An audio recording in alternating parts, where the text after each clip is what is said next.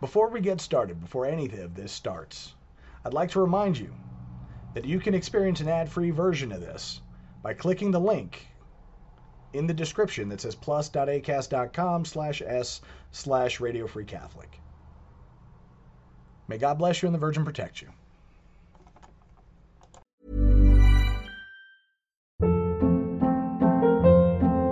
Hold up. What was that? Boring. No flavor. That was as bad as those leftovers you ate all week. Keke Palmer here, and it's time to say hello to something fresh and guilt-free. Hello Fresh. Jazz up dinner with pecan-crusted chicken or garlic butter shrimp scampi. Now that's music to my mouth. Hello Fresh. Let's get this dinner party started. Discover all the delicious possibilities at hellofresh.com.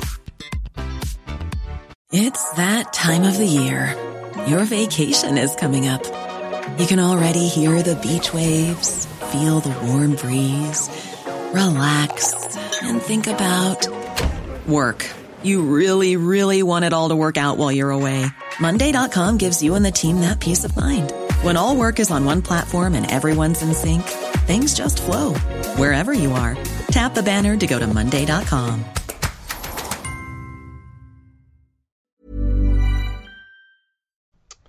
Exurgat Deus dissipentur inimici eius, et fugiantio derum Deum a face eius. Let God arise, and let his enemies be scattered, and let all those who hate him flee from before his face.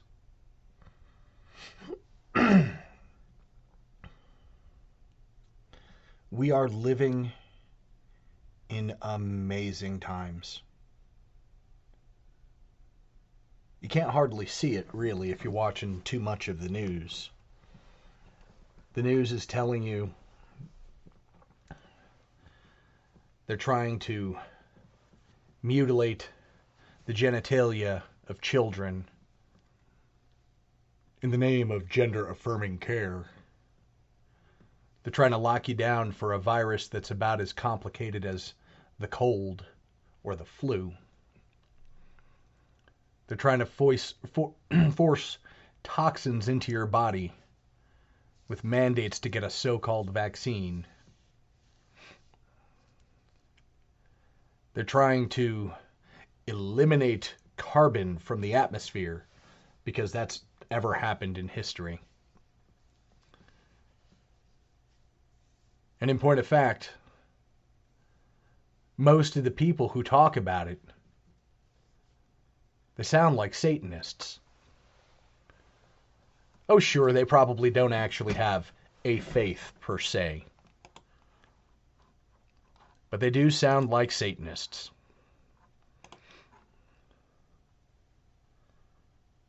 It seems like the enemy is surrounding us on all sides. And, dear family, I got to tell you, we have them exactly where we want them. This is Caleb the Mechanic with Radio Free Catholic. Let's get started with a prayer. In nomine Patris et Filii et Spiritus Sancti. Amen. Sancta Michael Arcangele, defende nos in proelio. Contra nequitiam et insidias diaboli est opera. Imperet illi Deus, supplices deprecamur, tuque princeps militae caelestis, satana maliosque spiritus malignos que ad perditionem animarum, pervegantur in mundo divina virtute, in infernum netrude. Amen. Cor Iesu Sacratissimum, miserere nobis. Mater Dolorosa, ora pro nobis. Sancta Iosef, ora pro nobis. Beatus Carolus Domo Austriae, ora pro nobis. Domine, ostende faciem tuum et salvierimus. Ave Maria Purissima, Immaculata Conceptio Est. In nomine Patris et Filii et Spiritus Sancti. Amen.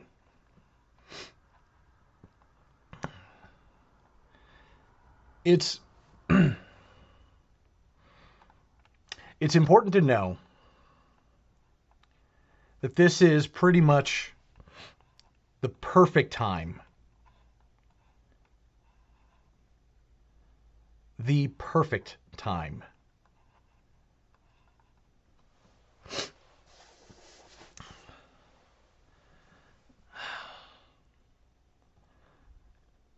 I want to share from with you an excerpt from a chapter of Charles Fraune's upcoming book. And I hope he doesn't begrudge me sharing it because it is absolutely perfect. It's not going to be a very long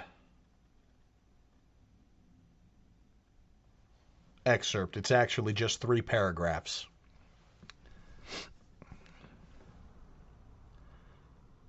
From the book.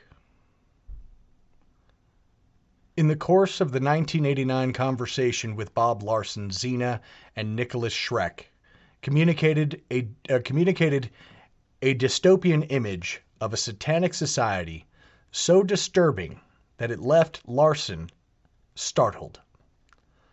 Larson responded, What you have just said, articulated to the masses, particularly in a dysfunctional society where people are filled with all types of anger and rage because of past abuses. What you're really doing, I think, is potentially lighting a fuse.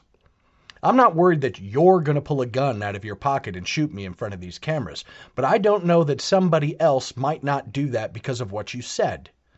You're not even willing to condemn murder. In addition to not condemning murder, the philosophies of Satanism destroy charity and care for others.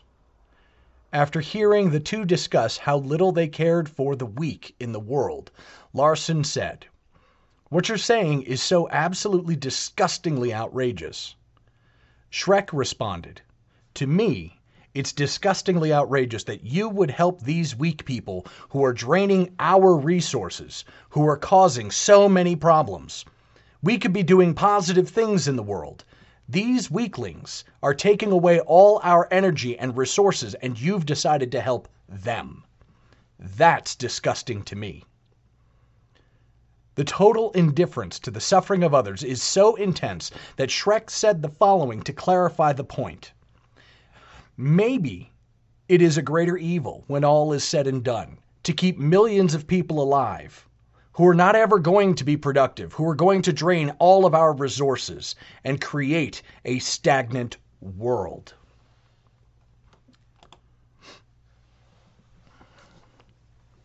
From Charles Fraune's book, which looks like it's going to be titled The Rise of the Occult. And when it comes out, I'm eagerly looking forward to it. He sent a sample chapter to everyone who helped him put together what was going on there. But that paragraph right there did not did that not sound like what's his face from the World Economic Forum? The idea that God became man is fake news. The idea that he was crucified and died and resurrected is fake news. That blasphemy came out came out of the came out of the mouth of one of the most prominent members of the World Economic Forum, the so-called spiritual leader of the World Economic Forum.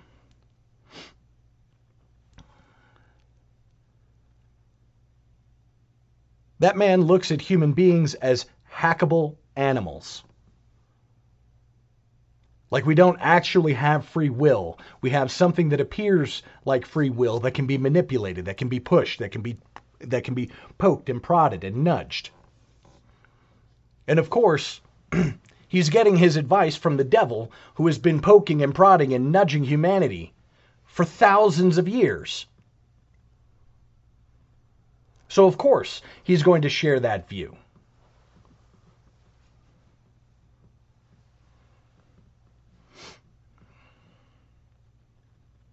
And what I think actually, um, when I was reading the the chapter, and when I was coming home from mass today,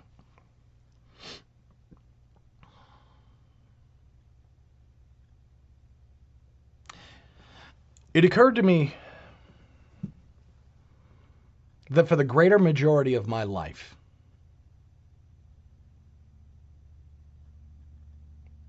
for decades. I felt the same way. For the better part of four decades, my mentality was largely the same. And in truth, it did not matter whether I was a Protestant or an occultist or an atheist. For the most part, my entire life, that was my perspective. For the most for the greater portion of my life. Apologies for the giant trucks who decided to drive by my house at after 11 p.m. If you happen to hear them on the microphone. That was the same, the very same perspective. I didn't hold that perspective as a child because I was too young didn't know, and didn't even know about such things. But as but as an adolescent and as a young adult, and mind you, during part of that time, I was a born again Christian. You know, the, the Protestant, evangelical, Pentecostal, born again Christian. And that part of the mentality stayed the same from when I was an atheist to when I was a born again Christian. And I maintained that same mentality as a born again Christian when I shifted down the path of the occult.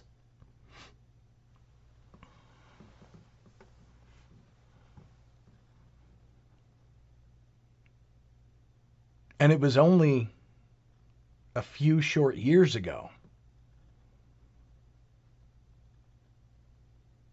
when I was finally beginning to push that out.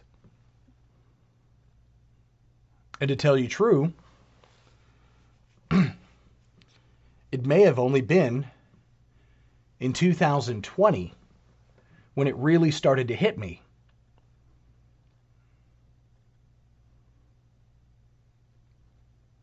When I really started to see exactly how evil all of this is.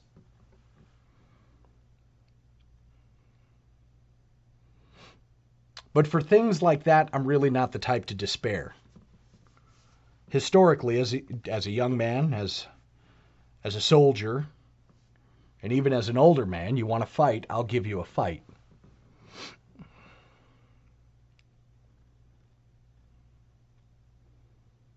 It's just that the meaning of the word fight is so much different today.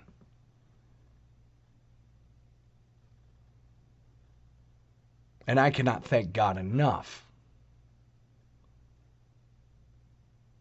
not just for having been alive in this day, during this age, in this epoch of time.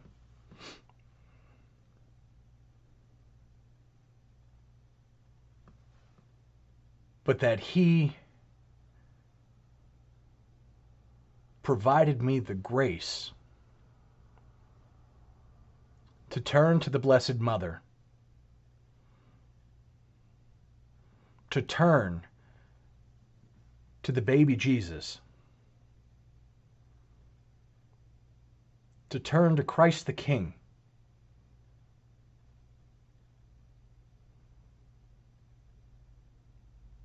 That he deigned to reach down and pull me up out of that filth.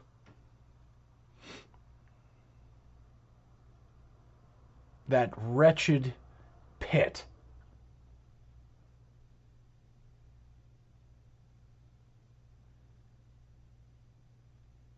But he gave me a new set of clothes, a new set of shoes,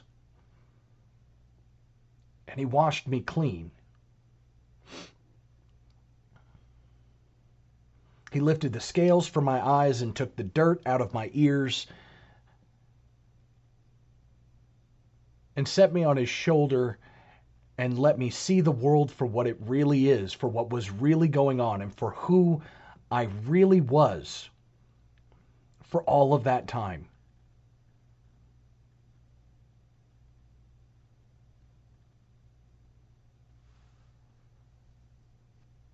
I if it wasn't me, if it wasn't my life, if I didn't live it, I wouldn't believe it.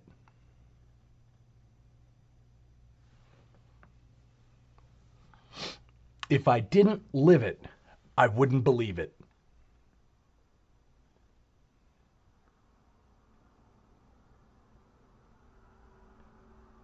Our Lady said at Fatima that the final battle will be against marriage and the family, that the devil is prepped and ready for a final for a final battle. The final battle against marriage and the family. And there is no one in this day, no one in this time, no one in this country who cannot see that that is exactly what's happening today. But the thing that I think everybody's not wrapping their head around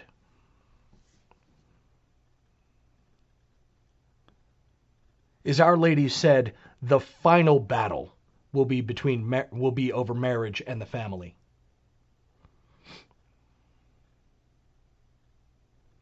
Now I don't know what that means for the second coming of our Lord and Savior. But I know that the words final battle kind of sum things up.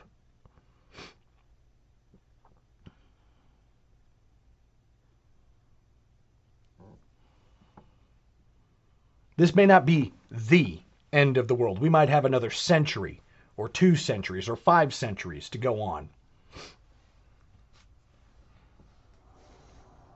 But every single person with even a teaspoon of goodwill can see that the attacks happening in the United States of America today and in, and in large part around the world, but the attacks in particular in the United States of America today are directly aimed right at marriage and the family. They just passed a bill, an illegal, illegitimate, unlawful bill ironically titled the Respect for Marriage Act.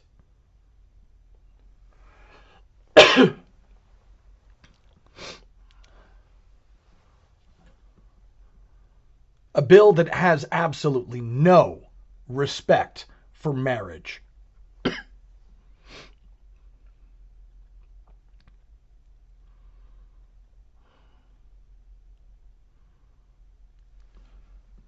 there is there can be, at this point, no doubt that this is a war to the funda- against the fundamental building block of a civilization, the family. Father, mother, children.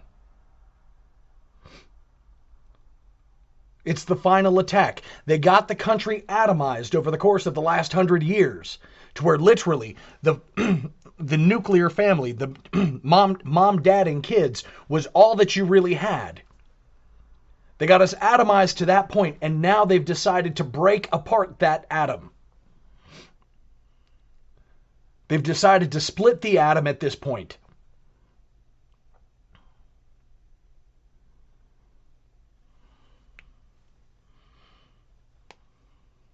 You saw it over the course of the last 50 years if you if you take an honest look back at at this recent history, these last 50, 60 years, you can see it from the 1960s when the church threw their hands up in the air and decided that they were no longer going to be the defenders of what was right and good and true, and instead decided to be the defenders of what was comfortable.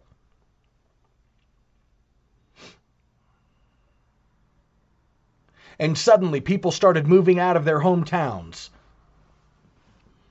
And I suppose in all honesty, if there was anybody who was going to notice it most, it would probably be me. Because I was born in one place, but I do not have a hometown. I don't have it. We moved across the country entirely too much. I had for a while an adopted hometown. and I'm hoping to drop some roots here shortly. But the fact is, people move.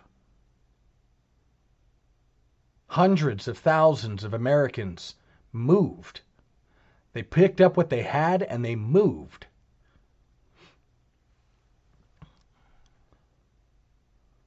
And that was just the last couple of years.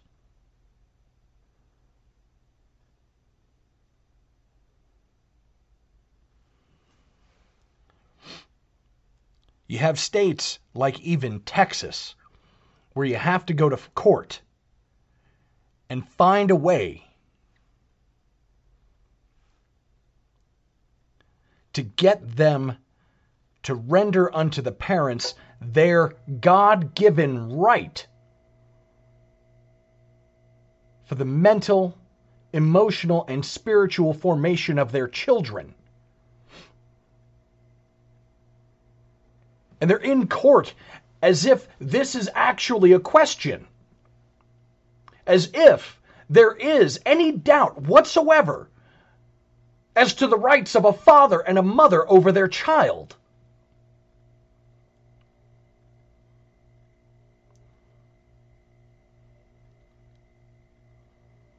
In Texas,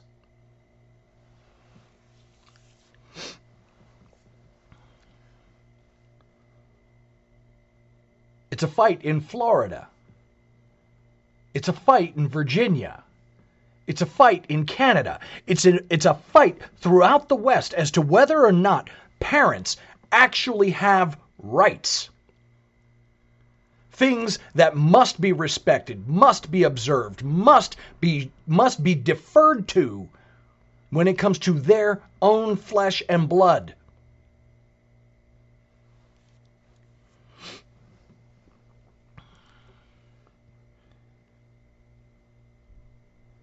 And most of you, when you hear these news articles, when they when they come up, and you're like, "Wait a minute, what?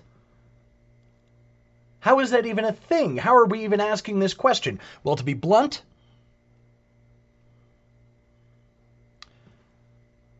the devil has had almost a dozen years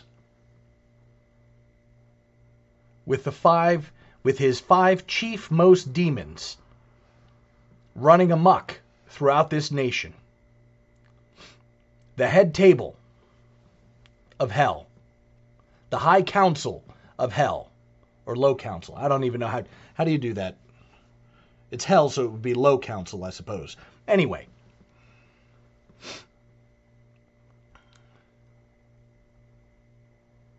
The five chief most demons have run amuck, and they've opened the door.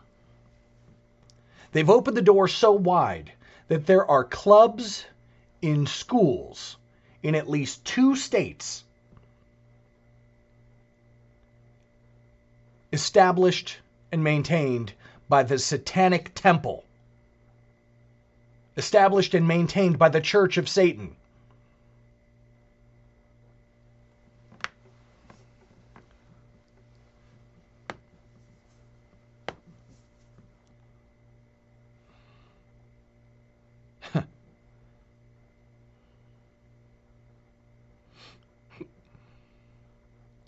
They're all over the place. But the thing that really, really should catch your attention is that the thought processes, the deception, the chaos, the disorder that is the satanic mindset. The thing that should catch your attention is that you can be a Christian supposedly. You can proclaim and profess Christianity. You can pro- proclaim and profess to be profess to be Catholic. Like our current president and the speaker of the house. And have this mindset and be a child of the devil.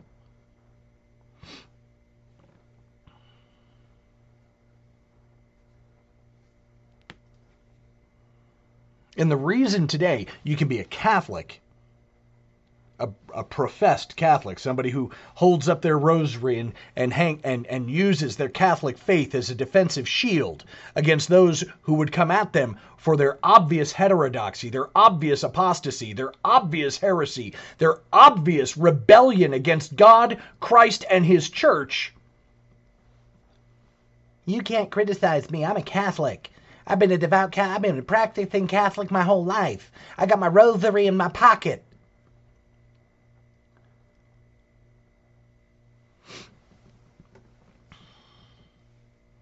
The reason why they can be the way they are, inveterate, and as of yet unrepentant,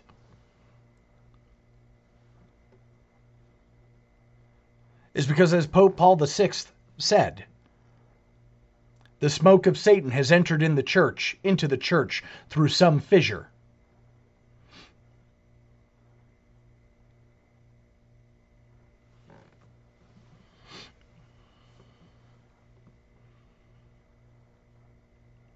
And it wasn't resisted by him.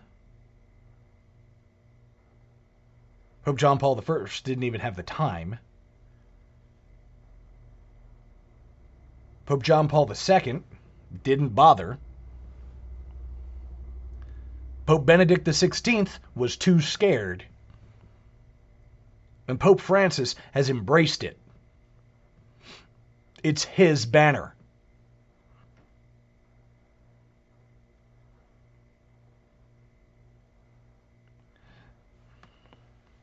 Is it any wonder that Catholics today can hold up their rosaries and claim to be faithful, practicing, devoted Catholics and commit sacrilege every single Sunday?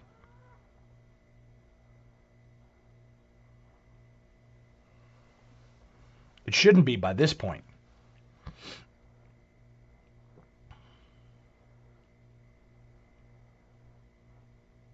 But I think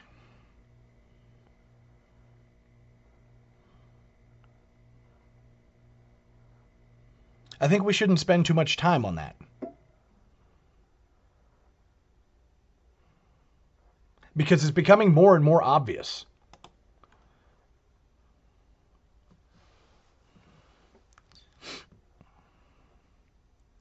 It's become much more obvious.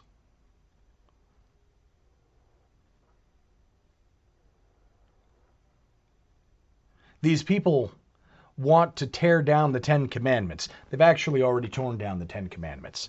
These people want to tear down the church. They actually have already have already done a fantastic job in tearing down churches all over the country and all around the world. The Archdiocese of Chicago has closed some some 100 churches, sold off some 60 properties.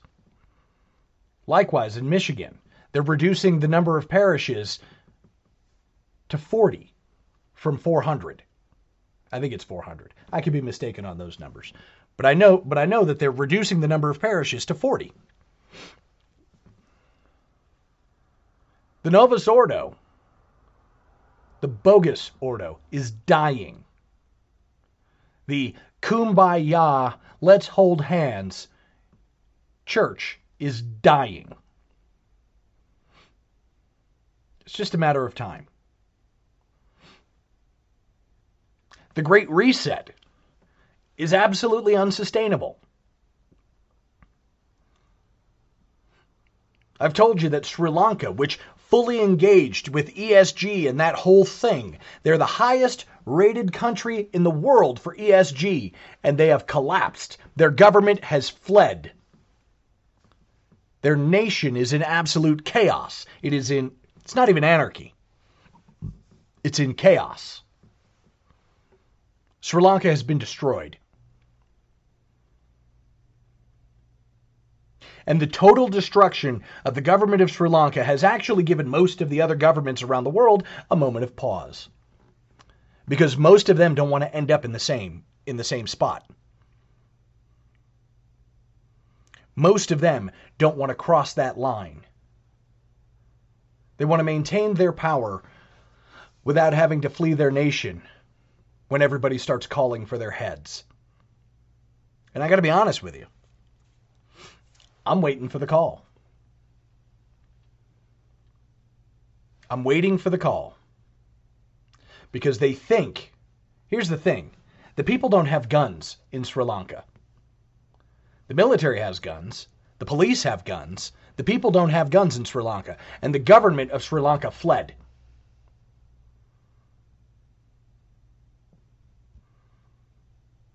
Well, in the United States of America, things are different. In the United States of America, we have guns. And so if they continue to push this without successfully getting their hands on all of the 350 million guns in this country, they're going to flee too. They're going to flee quicker. The only problem is is there aren't enough Americans who are paying close enough attention to know who it is you're actually supposed to shoot.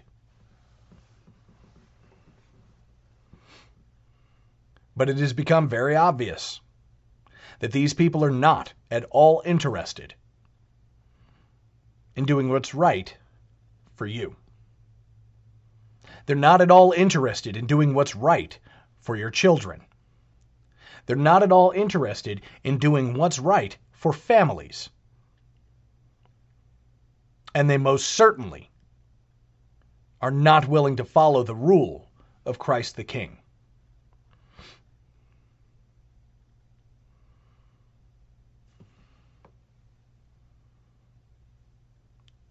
Can I tell you what's going on or what's going to happen? Nope. These are largely uncharted waters. Every day I get new information that, that changes the face of things enough that I have to step back and go, okay, that's probably not going to go that route. Okay, this is probably not going to happen that way. What I do know is that we are going to descend into chaos. That's going to happen. I don't think they're going to be able to get the guns away from all of the law abiding citizens, which means eventually people are going to be massacring each other in the streets. Eventually, law enforcement agencies, particularly in those places where there are a lot of guns just naturally, they're going to have to stop doing their job because eventually the dam is going to break and the law abiding citizens are no longer going to put up with it.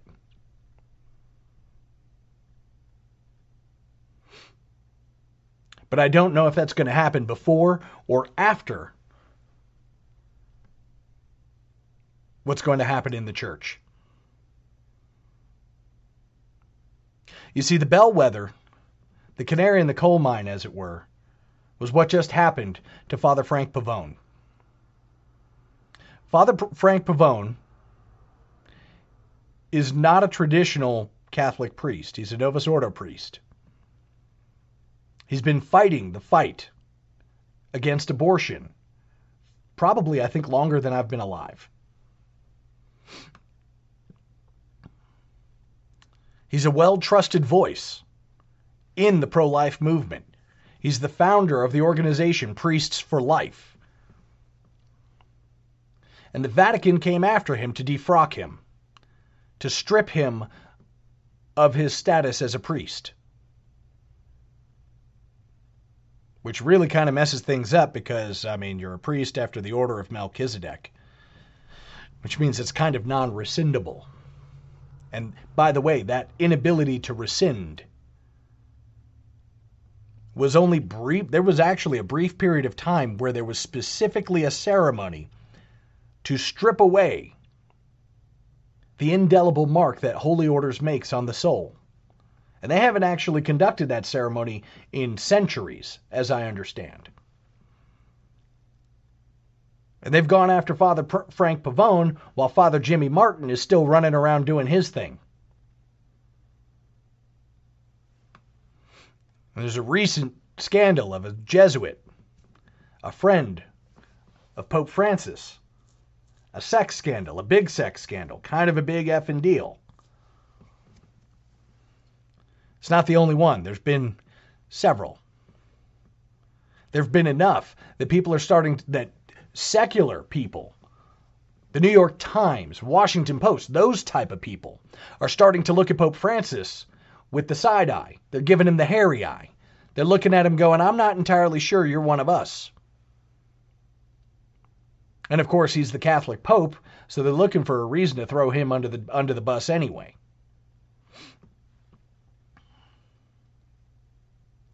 Because the leftist cathedral are rabid dogs. They don't have adversaries. They're just looking for a reason to bite. That's it.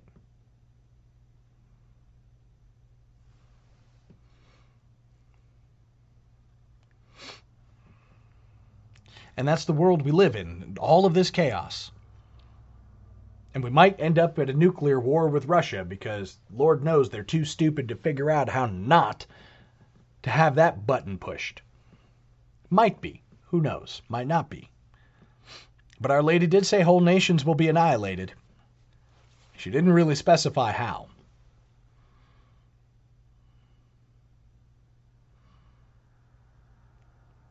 And all of this against the backdrop of a worldwide body count due to abortion of 1.6 billion. Greater than the population of India. More babies slayed slaughtered than the population of India, than the population of China.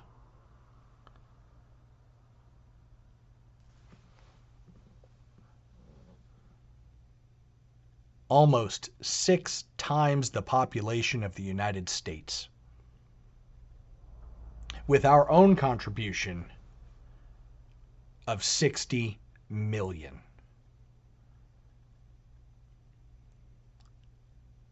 Since 1973, 60 million. Let's put that in perspective. I think it was only 25 million that died in the Holodomor. The total number of soldiers soldiers and civilians who died in the First World War was 30 million.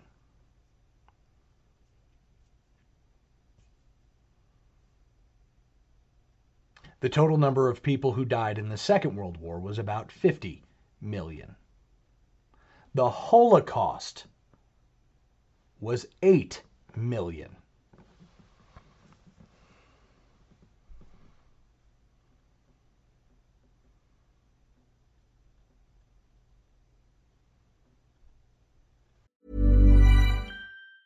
Ever catch yourself eating the same flavorless dinner three days in a row?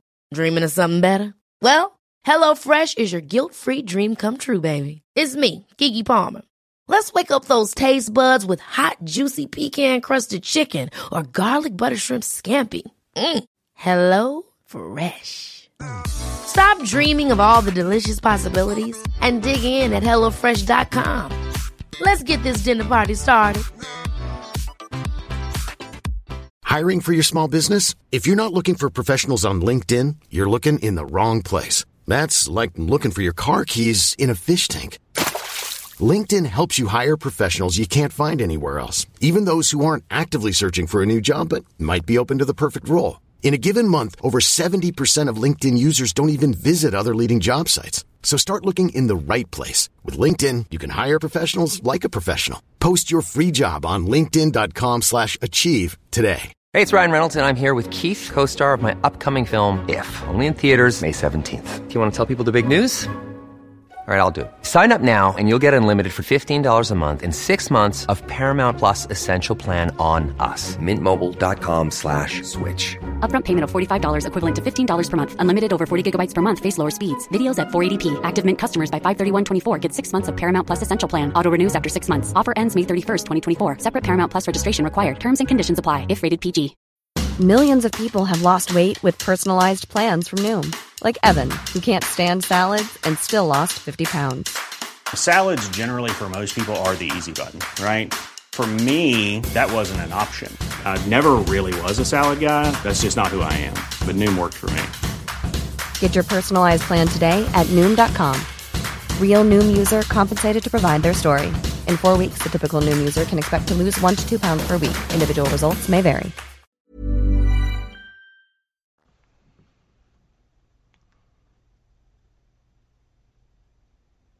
More dead children because people just didn't want to keep it in their pants.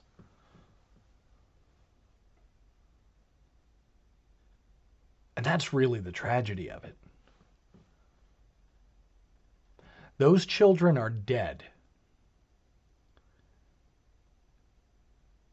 because the men and women who conceive, who were responsible for their conception just couldn't keep it in their pants.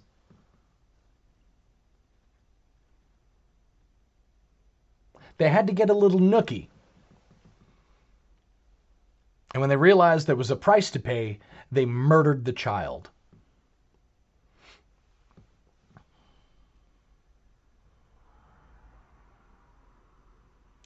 Kill the child rather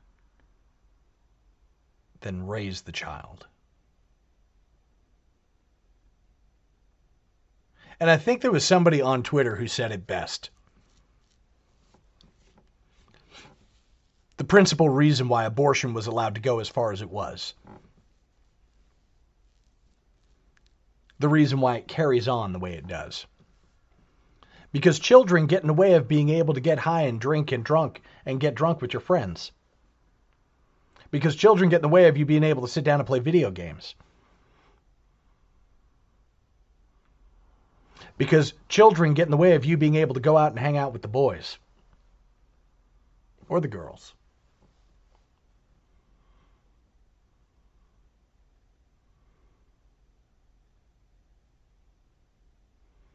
Can you think of a more petty reason to murder somebody? I will tell you honestly that even Lamech in Genesis had more of a reason to kill somebody than any couple who's ever gotten an abortion.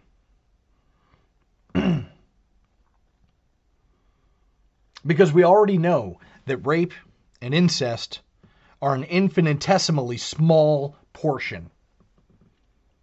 That the vast majority of people who, who get abortions use it as a form of birth control.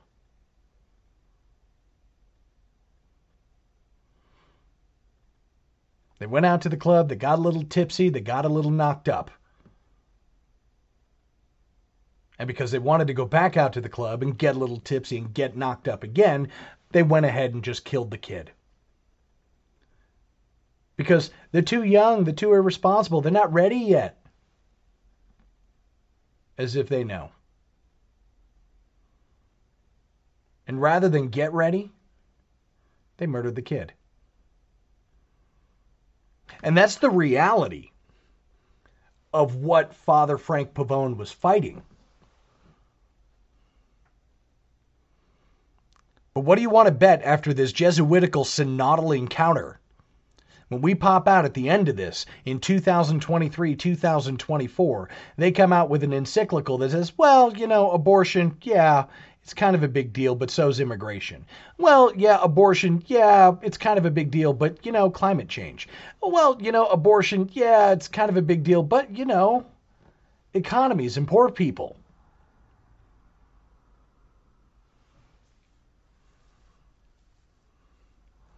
And that's why they had to silence Father Frank, uh, Frank Pavone.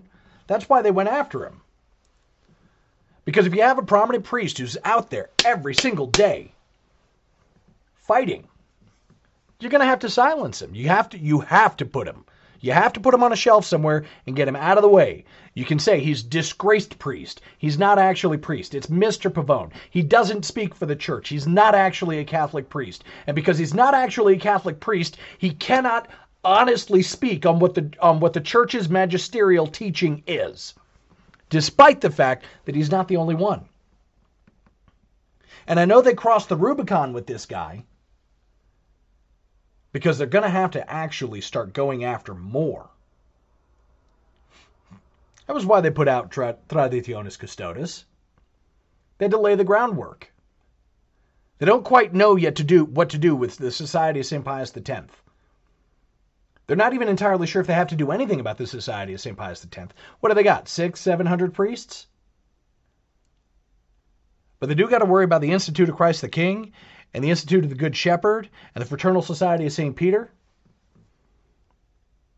they do have to worry about all of those traditional orders, those monastic orders, those cloisters. They're going to have to worry about all of those because all of them will still be able to stand up and say, no, that is not Catholic teaching.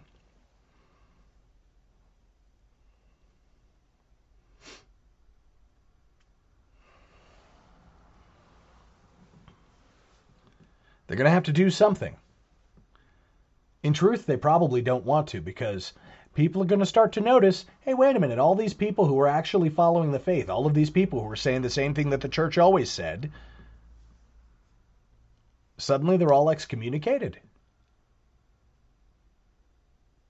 Is that even a thing? How can that be? I mean, they're standing up and saying that the church can't change these teachings, but the Pope is saying that they are changing these teachings. The Cardinals, and they just came out with the Synodal Way, and the bishops' conferences are coming out with this and that and the other.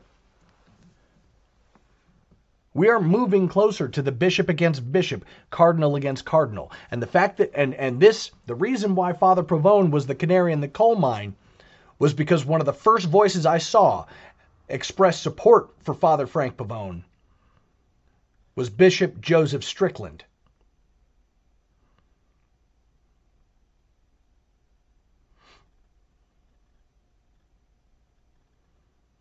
And he caught hell on, on social media.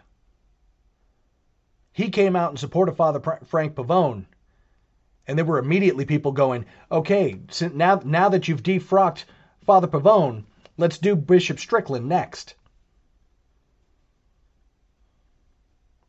Now, I've always been kind of questionable about Bishop Strickland, but I know, I, I don't know if he's kept up with it, but I know that he celebrated a pontifical high mass. And he said it was the most dynamically life changing thing that had ever happened to him.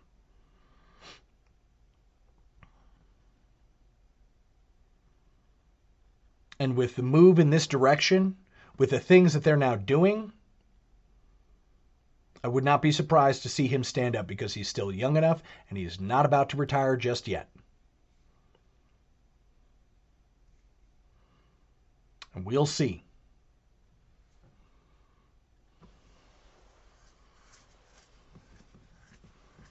We shall see. Because the prophecies and I'm just going to kind of lump them all together. If you take the thread from as far back, actually, from all the way back to Our Lady of Guadalupe, and carry it all the way forward to Our Lady of Akita, and what we know about Fatima, Our Lady of La Salette, Our Lady of Heath, Our Lady of Knock, Our Lady of America, if you take it all the way across, the common thread all the way through.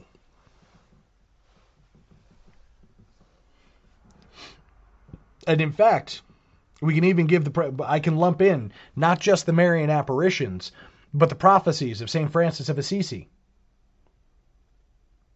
Like we can lump in many of the mystics, the great saints of the church throughout history.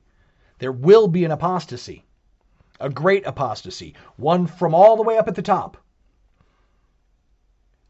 we will be reduced to a state where it's bishop against bishop, cardinal against cardinal, priest against priest.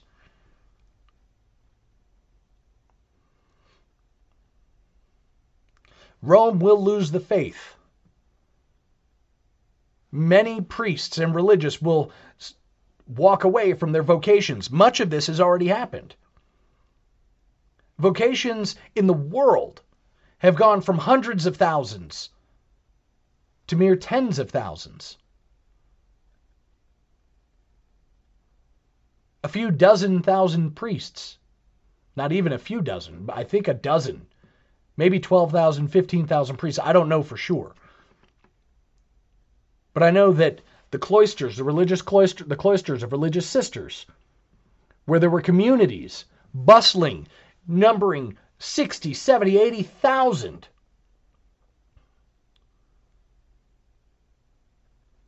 there's been a 96% reduction.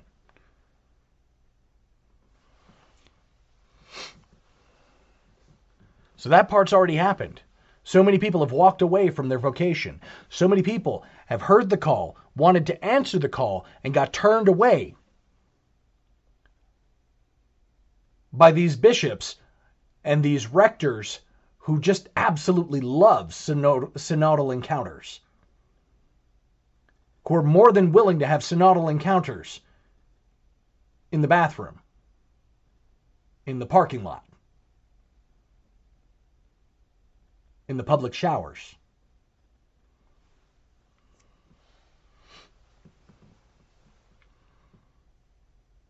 They've defenestrated and emasculated priests who wanted to be Catholic priests, who wanted to be Catholic first and be priests of the Most High God. To serve His people, to feed His sheep. Who wanted to hold fast to the traditions. And they've been forced out. They've been silenced, like Father Altier, Father Altman, Father Pavone. They've been rejected from being able to form religious communities like Brother Martin Navarro, who is stuck right now who is stuck right now in that sort of pre-canonical status of an association of the faithful or something to that effect with the Oblates of St. Augustine. A young man with an obvious vocation.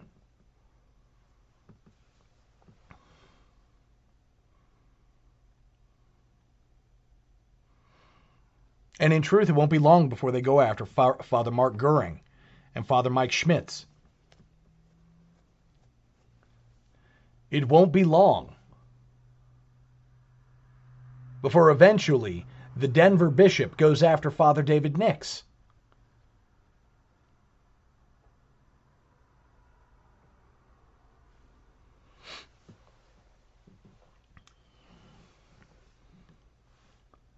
It won't be long. And when that happens, when these seemingly proto heroic priests and monks and nuns are put to the test, we'll find out exactly how many of them are about to become heroes. Because the Vatican II sect, they're nothing, they're nothing if not public about it.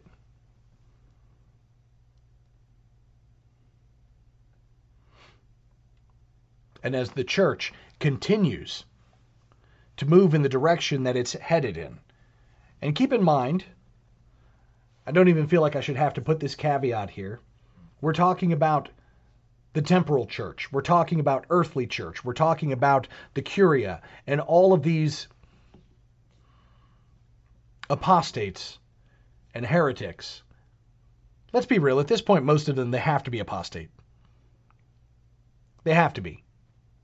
They haven't come out and vocally said it, but quite clearly they do not believe in the faith of Christ. In fact, many of them would probably sign on to what I read to you on that excerpt about Satanism.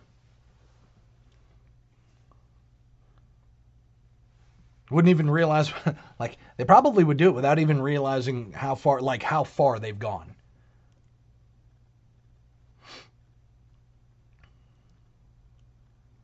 It won't be long before they go after people like Raymond Arroyo. It won't be long before Church Militant finally gets on one last nerve.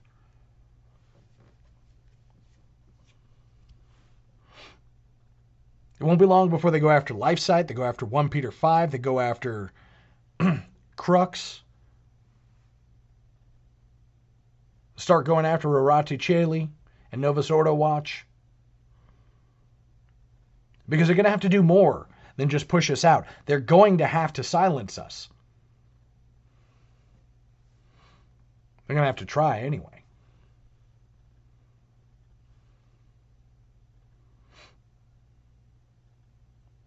What a time to be alive. Not just a time to be here to see it, but a time to be here to live through it. We have an opportunity now to sharpen our swords, to reinforce our shields, to make sure our boots have been resoled and are polished and ready for battle. We have an opportunity now to get ready because all of these things have been prophesied way in advance. We know they're coming. We know it's going to get worse. We know. We know because Scripture says it's going to get worse. We know because Christ said it's going to get worse. It's going to get worse, obviously, because the things that happen to him will eventually have, have to happen to his church, which means it will happen to us because we are not better than him. And if it happened to him, it will happen to us. And we have to know. We have to be ready for the fact that when it happens to us, when it happens to us, in whatever form it takes, that'll be our victory. Because the blood of martyrs is the seed of the faith.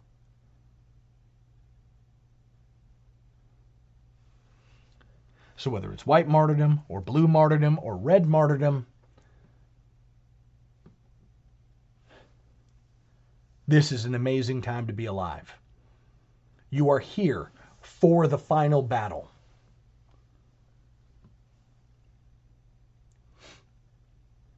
To my Sedevacantists friends, if you haven't figured it out, stop talking about the chair. Stop talking about the chair. Nobody cares.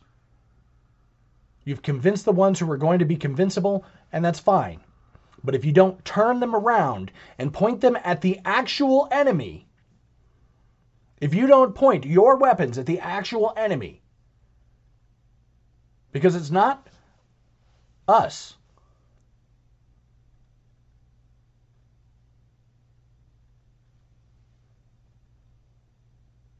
We're here at the final battle over marriage and the family. Do you think other traditional Catholics, other faithful Catholics, are the enemy in this? Those of us who want to see fathers and mothers and dozens of kids, do you think we're the ones that you need to be pointed at? Or do you need to be pointed maybe at the people who are trying to destroy the family?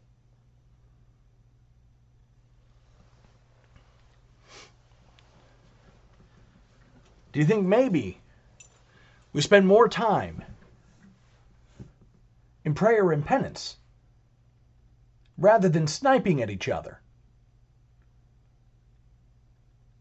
Because you're worried because you're worried about the condition of the chair.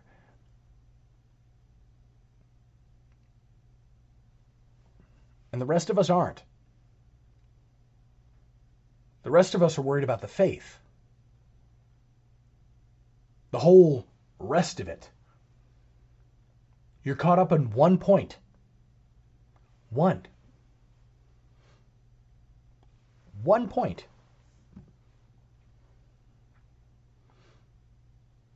What about abortion? What about communism?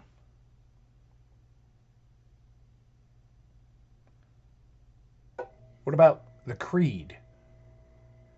What about the Ten Commandments? What about the sixth and ninth commandment? What about chastity and purity? What about humility? What about charity and faith and hope?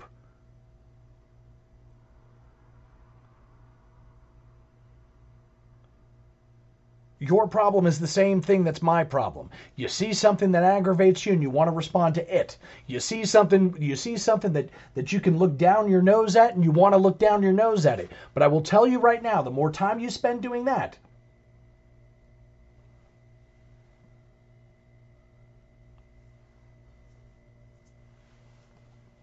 More time you spend doing that, the less time you're actually going to be fighting the fight.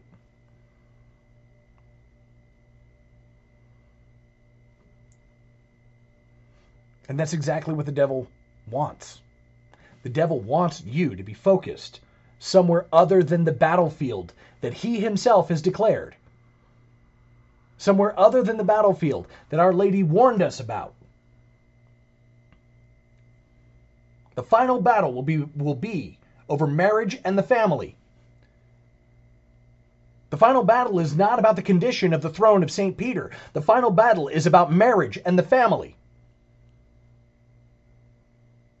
It was modernism, it was communism, it was the Freemasons, it was all of those things before. And it is now about marriage and the family. It is about the purity and the innocence of our children. It is about the integrity of ourselves, our own bodies, our purity, our chastity, our humility. It is not about the chair of St. Peter. It is not about the attacks from Freemasonry. It is not about communism. It isn't, it isn't about climate change or any of that. The final battle is marriage and the family, so get with it.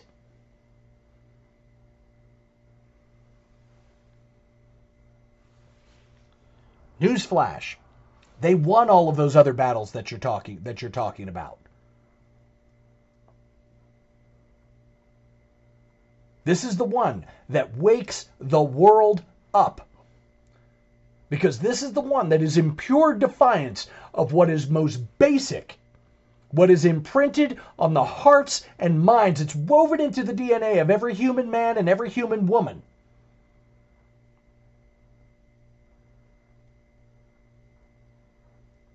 Those are my children, and you don't get to tell me what to do with them. You don't get to form them in a manner that I disapprove of. It is basic. That is it.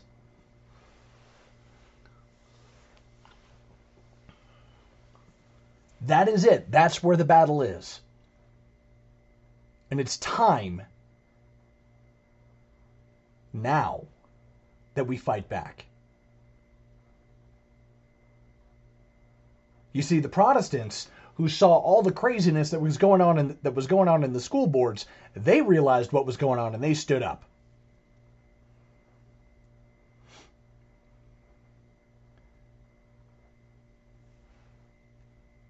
It's time for us to do the same. You can spend your time arguing and fighting with the Society of St. Pius X and the Fraternity of St. Peter and the Institute of Christ the King and worried about all that mess.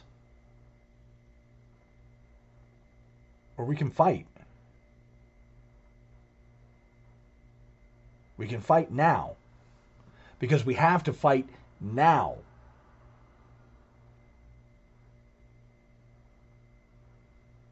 We deal with the church stuff later.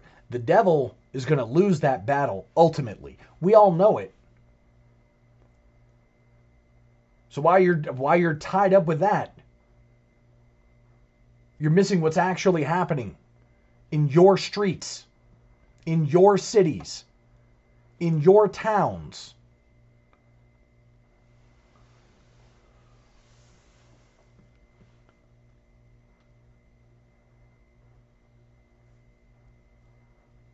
And let's be real.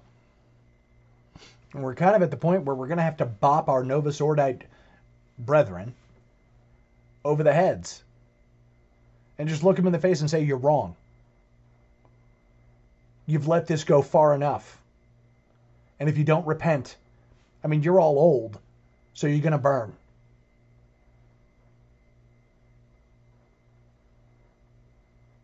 if you don't cut it out with the guitar masses, if you don't take your happy behind to confession, if you don't actually adhere to the faith, you're going to burn. And you're too old to waste time.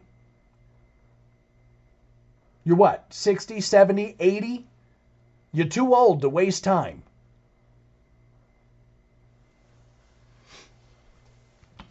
Oh, but I don't want to listen to the priest talk in Latin. Oh, well, then you don't want to be in communion with the rest of the history of the church. Or did you forget the other 1960 years?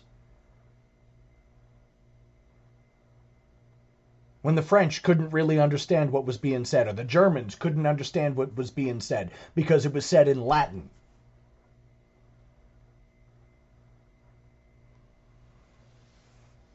Newsflash. At the time of the early church, if they were doing it in Latin, most people, most of the educated people spoke Greek. Like I don't even I don't even understand how this is a thing.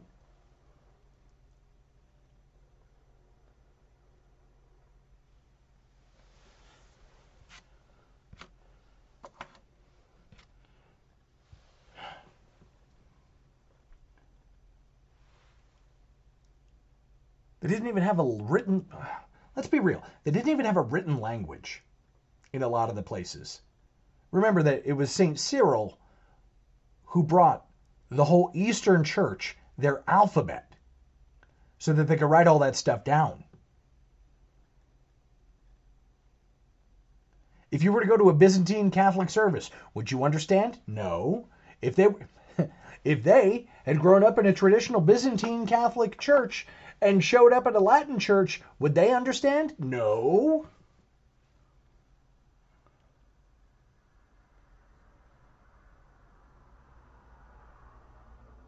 You don't even have to learn the language. Fun thing about the traditional Latin Mass is you don't even have to say anything.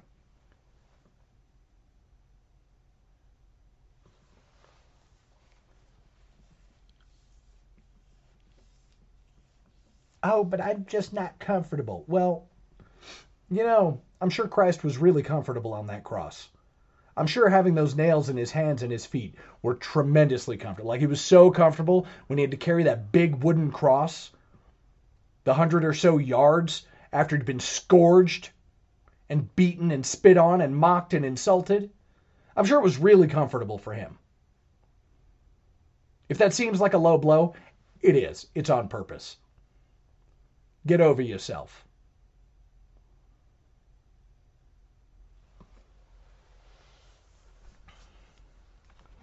The problem is, the boomers got very unfamiliar with spankings. You'd be meanie poo poo headed trads. Okay, fine. I'll be a meanie poo poo headed trad. The truth is the truth, whether you like it or not. There's no amount of happy, happy thoughts that are going to allow you to walk through that brick wall. There's no amount of happy, happy thoughts that are going to keep you alive in your old age. Because when God comes calling, that's it. It's over. You're done. You will die. And you can either die in communion with the saints throughout history or not. And this, this abomination that has been allowed to happen for the last 60 years, is not it. And you can deal with that fact. You can deal with that very uncomfortable fact, like the rest of us who are, let's be real for just a moment, most of the modern trads are converts. We started in bogus ordo, in bogus ordo world, and we came to the traditional Latin Mass, and then we came to traditional Catholicism. A surprising number of us don't even know about Our Lady of Fatima, Our Lady of La Salette, Our Lady of Akita. A really shocking number, actually. It's kind of scary. They don't even know about them, let alone like forget about being able to believe whether or not it like whether or not to commit it to belief. They don't even know.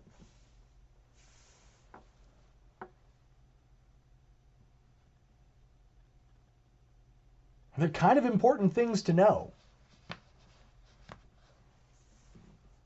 Because that's what lets you know, oh, hey, I need to start doing this. I need to do more prayer. I need to do more fasting. I need to do more penance.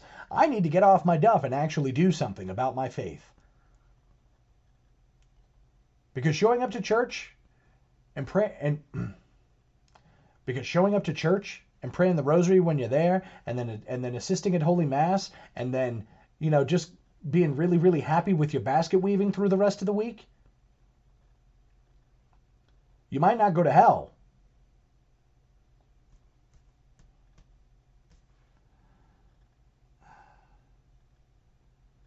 But is that what St. Catherine of Siena would have done? Is that what St. Teresa of, Avila would have done? St. John of the Cross? John the Baptist, St. John Chrysostom, St. Joseph Cupertino,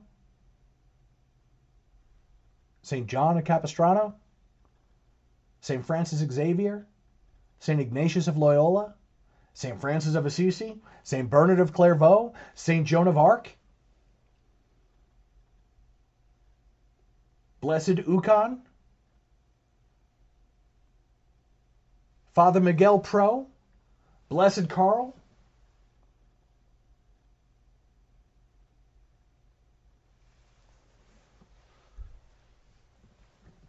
Name one of the heroic saints throughout history that would have just been like, okay, I'm going to Mass on Sunday. I'm going to pray the rosary on Sunday. I'm going to do the thing and this, that, and the other, do a little bit of thing here, there, that, and the other, and that's it. Because trads are in that boat too. Trads are not praying the little office. Trads are not praying the rosary daily. Trads are not doing the things that we really desperately need to do to be good Catholics, to be heroic Catholics, to be ready for what is about to happen in this country. And I got to be perfectly honest with you. I was a little bit shocked to find out that there were traditional Catholics, people who attend who attended the traditional Latin Mass, who listened to traditional Catholic priests preach week in and week out and have no earthly idea that we were coming up on the last battle between the devil and the Blessed Virgin Mary. The last battle between Satan and Holy Mother Church. Had no idea. Have no idea. And this is not to like this is not to throw shade at those people. But if you're listening to a podcast like this, or you're listening to Restoring the Faith, or you're watching The Rundown, or you're watching Kennedy Hall with the Kennedy Report, or 1 Peter 5, or The Remnant News, or Remnant TV, or any, any of them, for crying out loud, if you're watching EWTN and you're not sharing what's going on, if you're watching LifeSite News and you're not talking to your fellow parishioners.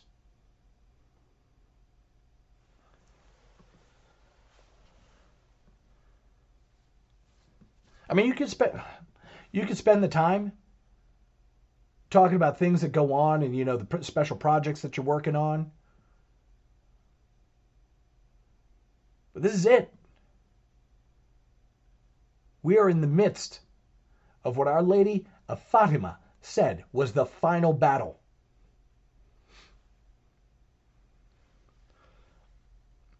And it's and the thing is is that it's not like traditional Catholics don't want to know. It's not like faithful Catholics don't want to know. They're looking at the world and they're going, I don't understand what's going on, and you're not telling them.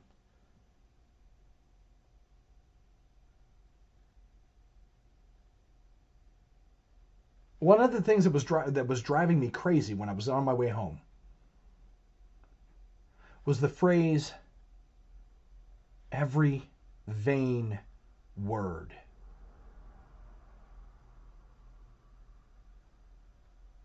So it was a dinner. And we didn't talk about anything of consequence. There were the priest and a few parishioners, one of whom I know listens to this podcast.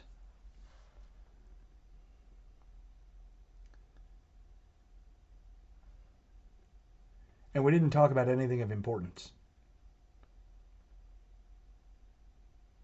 And the thing that actually has bothered me is that we never talk about anything of importance.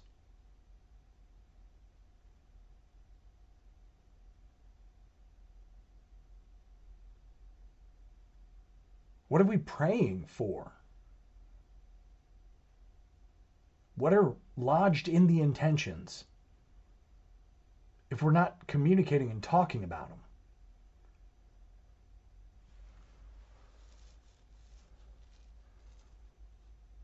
Do you think it's important to talk about the apparitions of Fatima? I mean, we could talk about a lot of the stuff, but the key thing, that should be on everybody's mind is the final battle being about marriage and the family. Because that's exactly what's happening in the world today. We are right in the middle of that. And it's become so painfully obvious that we're all late to the game.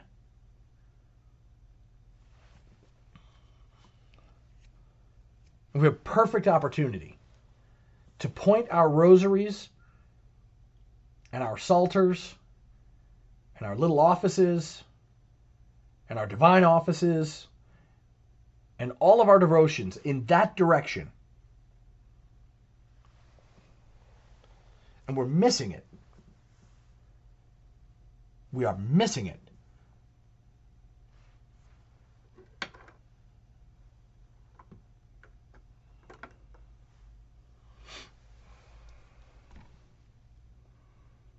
I have had,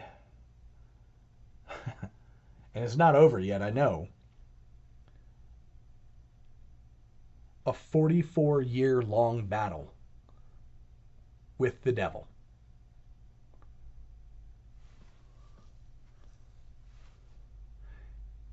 And I was getting my butt whipped for 40 of those years. And I've only started making ground in the last five, six years. Only just begun. so many people out there who don't even, who live as though the devil isn't real. They pay lip service to it. They have no idea.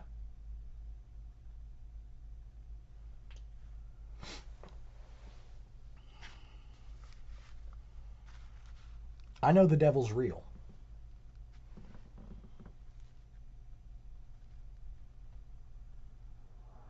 I've lived the battle.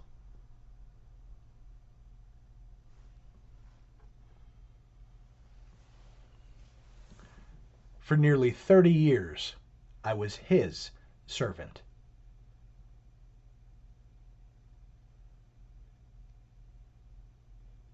I know he's real.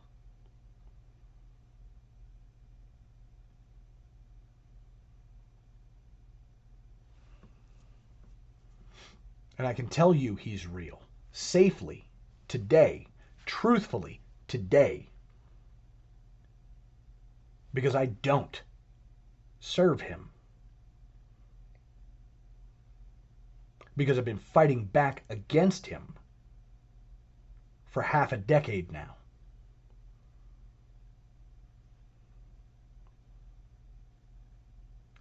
You don't You don't have to believe that it's about you.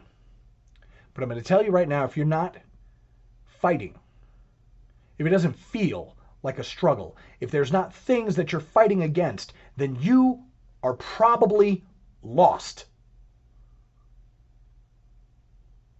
If the devil's not messing with you, if demons are not messing with you, if there are things not constantly going wrong in your life, you are probably lost.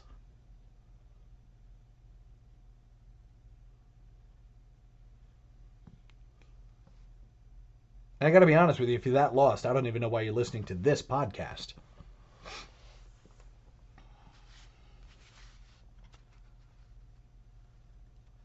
Actually, I can guess. I can guess because somebody's calling you.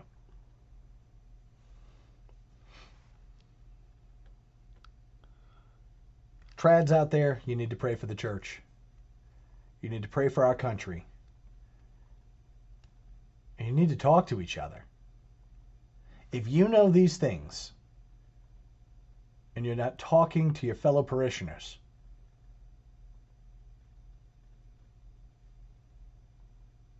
if your parish isn't putting together a plan, if you're not coming together with a way to fight,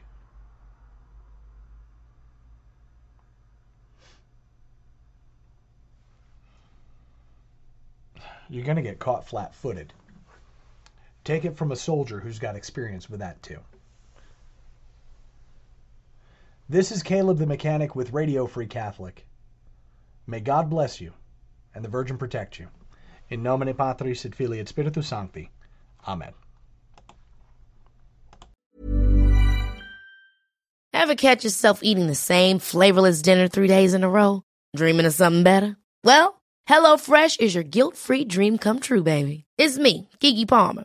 Let's wake up those taste buds with hot, juicy pecan-crusted chicken or garlic butter shrimp scampi. Mm. Hello Fresh. Stop dreaming of all the delicious possibilities and dig in at HelloFresh.com. Let's get this dinner party started. When you make decisions for your company, you look for the no-brainers. If you have a lot of mailing to do, stamps.com is the ultimate no-brainer. Use the stamps.com mobile app to mail everything you need to keep your business running with up to 89% off USPS and UPS. Make the same no-brainer decision as over 1 million other businesses with stamps.com. Use code PROGRAM for a special offer. That's stamps.com, code PROGRAM.